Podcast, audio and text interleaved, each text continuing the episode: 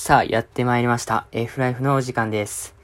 深夜12時になってます。とても眠たいです。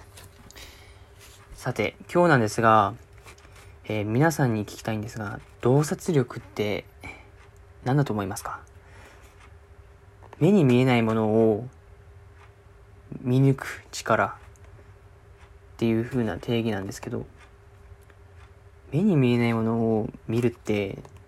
一体どういうことなんだろうってすごく疑問に思ってます。だって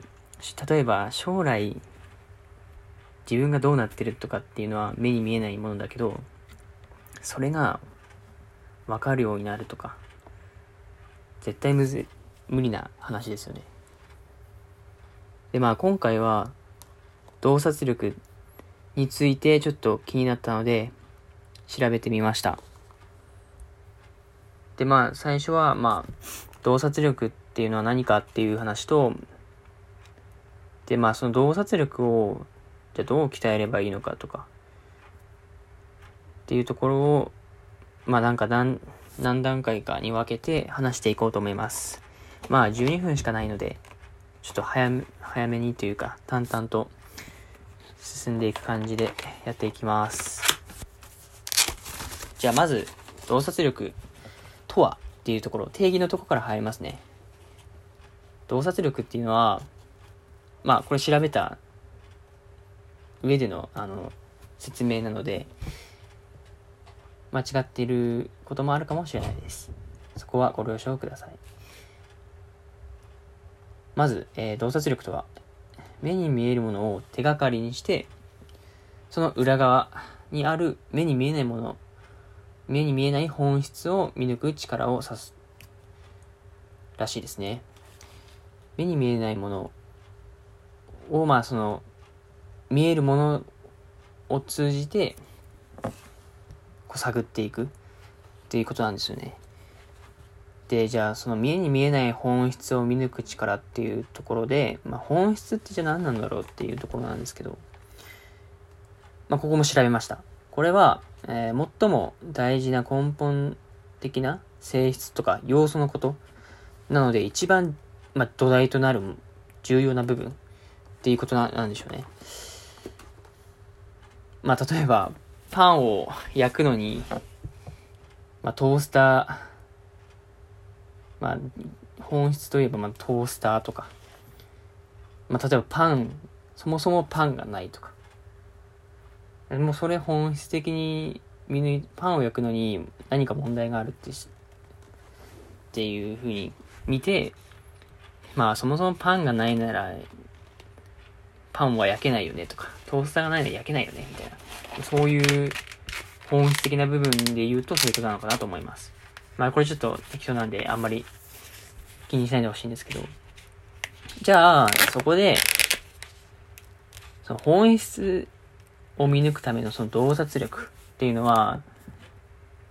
まあなんかその全体像を見てどういうものなのかっていうところを、まあ、どういう位置づけどういう位置にいるのかっていうところもちょっと調べたんですけど、まずは、その人、目に見えないものの前に、まず目に見えるものから入るんですよ。で、目に見えるものっていうのは、まあみんながよく使う観察観察する力、観察力が、えっ、と、目に見えるものの、に、えーなると。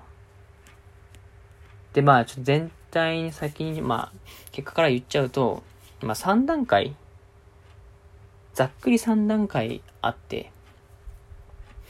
で、その1段階目、一番層が、まあ、薄いというか、一番上に来る部分が観察力。で、もうちょっと掘って、1段階掘った、ちょっと深いところで、2段階目が、まあ、洞察力っていうところに来るんですけど、ここが目に見えないもの。なので、目に見えるものから、一つ掘ると、目に見えないものになっていくと。じゃ次3段階目。これは、もう一つ掘ると、まあ、隠れた本質を見抜く洞察力。ということで、まあ、目に見えないものもあるんですけど、まあ、当然、それが本当の重要な根本的な要素になっているかというと、まあそれは十分とは限らないですよね。なので、まあ、そこをもう一段階掘り下げて、本当の答えというか、まあ、一番重要、これが重要ですという答えになるような部分が隠れた本質。ここが3段階目っていう形で、実は洞察力って、まあ2種類あって、まあし、その全体像を見ると、まあ結構深いところに、その本当にその自分たちがその本質を見抜くとか言ってる部分に当てはまる洞察力っていうのがあるという感じですね。で、まあ洞察力がじゃあ高い人ってどういうことなのっていう話をちょっとしていきたいと思います。で、洞察力が高い人っていうのは、まあ、何かの、その、例えば事象に直面した時、なんか問題とかあったりとか、そのなんか課題化された時とか、っていう時に、その自分の引き出しにしまってる、まあなんか知識とか経験とかを、まああれを使えばすぐできるなとか、っていう、まあ自分なりの法則に当てはめて、まあその、なんだ精度の高い未来を予測っていう、そのまま言っちゃダメか。えー、っと、まあ、その効率よくやっていく、物事をやっていくっていう風なことなんですね。なので、まあ、洞察力が高いっていう、まあ、だから仕事できる人っていうのは、まあ、洞察力も高くて、まあ、効率よくやれば、こういうふうに仕事が終わるなっていう未来を予測できるっていうことなんですよ。なので、まあ、洞察力が高いっていうのは、高い人は、えー、最終的にはより効率的に物事を、まあ、行う作業とかすることができて、まあ、仕事の効率化とか、成果を上げることができるまあ、こういうのが、まあ、洞察力が高い人になるという形ですね。へえ、と思いながら 見てるんですけど。じゃあ、そうですね。観察力ってさっき言ってたと思うんですけど、まあ、今更なんですけど、観察力何かっていう話をちょっと軽く説明します。これは物事の状況を客観的に注意深く見る力っていうことで、まあ、さっき目、目、あの観察力は目に見えるもの。で、かつ物事の状況を客観的にそ見てるっていう。なので、目に見えるものっていう形で繋がっていて、まあ、そういう力っていうことですね。はい。ちょっとここら辺適当になっちゃいましたけど。で、まあ、その1段階、2段階、3段階があるよねとか、まあ、洞察力が高い人がこういうもんだよねとか、洞察力はこういうもんだよねっていう話を、まあ、したんですけど、じゃあその上でじゃあ、洞察力を、まあ、鍛える方法というか、ある人になるためには、というか、まあ、本質を見抜くためには、どうすればいいのか、っていうところを、まあ、調べてきました。そこもちょっと話したいと思います。で、まあ、自分はサイトで調べたんですけど、まあ、たくさん、その、手段というか、手順があったんで、ちょっとこれ一気に話すと12分足りないなと思うので、まずは2つ用意してきました。なので、まずは2つ話して、まあ、次回、続きを話そうと思います。じゃあ、まず、洞察力を鍛える方法、1つ目。えー、これは観察力を鍛えるということです。まあ、先ほど出てきましたね。観察力。そもそも、その、洞察力を鍛える前に、まずは人間って目に見えるものから判断して、でそこから考えて、えー、なんかまあ、そこから思考をして判断したりとか何か知識を得たりすると思うんですよ。なので、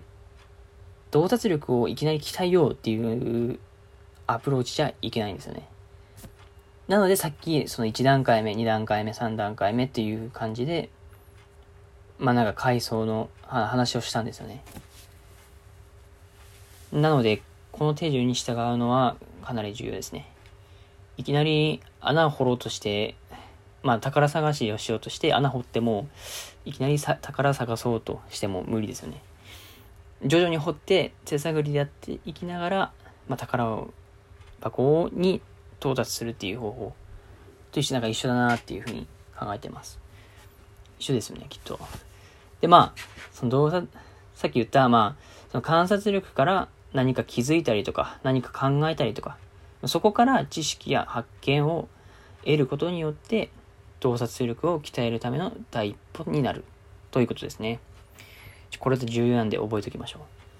はい。では二つ目。えー、これなぜ、なぜという質問で洞察力のきっかけを作るということで、まあ、観察からその物事の変化に、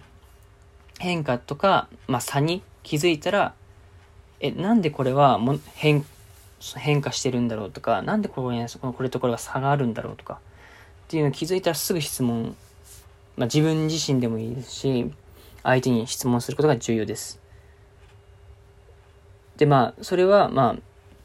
目に見えるものから、なぜっていうことを質問することで、目に見えるものから、まあ、その目に見えないものに、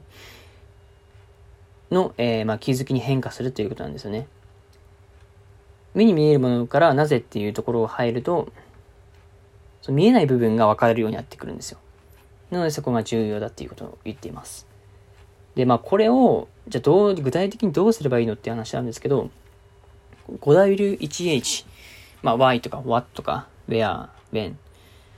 とかを、まあ使う。なのでこれが重要だっていうことですね。